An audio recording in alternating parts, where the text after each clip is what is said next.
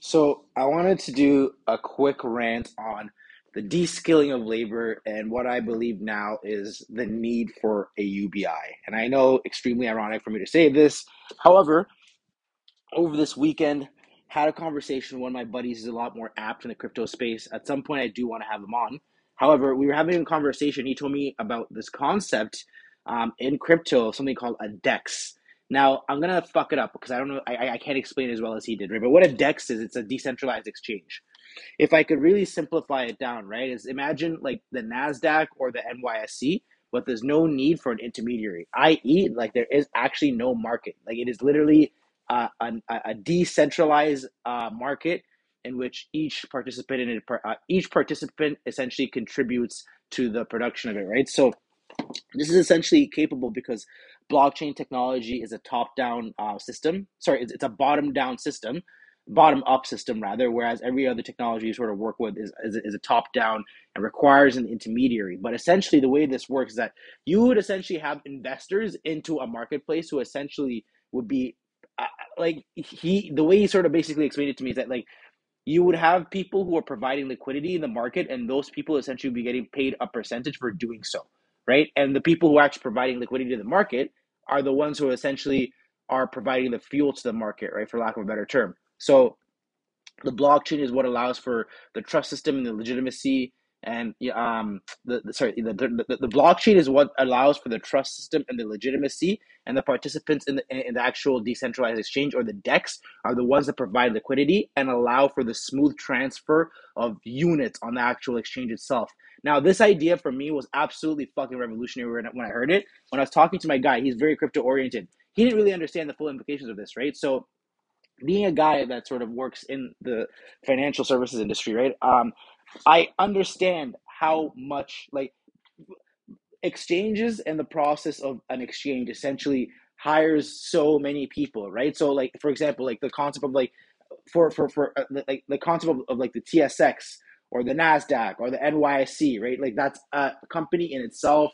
It has a lot of administ like admins, back office, and front office guys that basically it, it hires itself, right? So if you were to essentially get rid of that, right? Um, the job loss would be insane.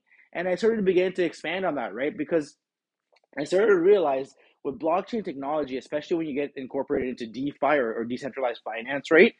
Blockchain technology essentially in itself is a trust system, right? So why that's relevant because the whole legal industry only exists as a trust system, especially in the corporate space, right? So fundamentally, technically, blockchain technology is actually capable of completely deskilling all, all, contract law, like completely, like with with smart chain, uh, sorry, with, with, with, with smart contract technology, right, on an efficiently run blockchain, there is literally no need for any corporate lawyer ever again. You don't need to set up a trust or uh, to, to, to, to accumulate funds.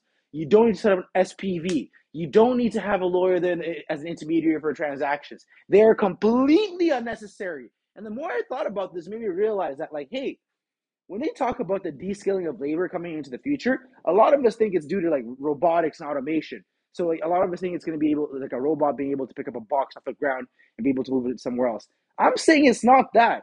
We're fundamentally not understanding how disruptive blockchain technology is, right? It essentially it, it, it, it will fundamentally change how we do a lot of things banking law politics all of these things essentially can be exceptionally um, um, maximized in terms of their efficiency by utilizing blockchain technology so you know it's definitely something to look at and i think once that becomes more once this becomes more of like a prominent of like once this knowledge becomes more like popular i think this is when you're going to see um, arguments for UBI become more like more like prominent, right? So again, it's going to be due to the fact that the deskilling of labor is actually going to happen a lot more at a, at a rapid pace to the professional services, right? So your corporate lawyers, your advisors, your brokers, these are the people that are actually more likely to lose their jobs due to disruptive technology rather than your general labor, right? So definitely something to keep in, in, in mind. And that I will have my boy on here later on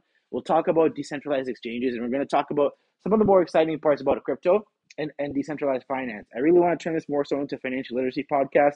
So we're definitely going to expand on that. Um, on that topic, you know, if you are in the financial services space, if you are uh, sophisticated in terms of crypto or blockchain technology, definitely reach out to me. Uh, I'm in the hunt for talent uh, to get some people on. Let's get it.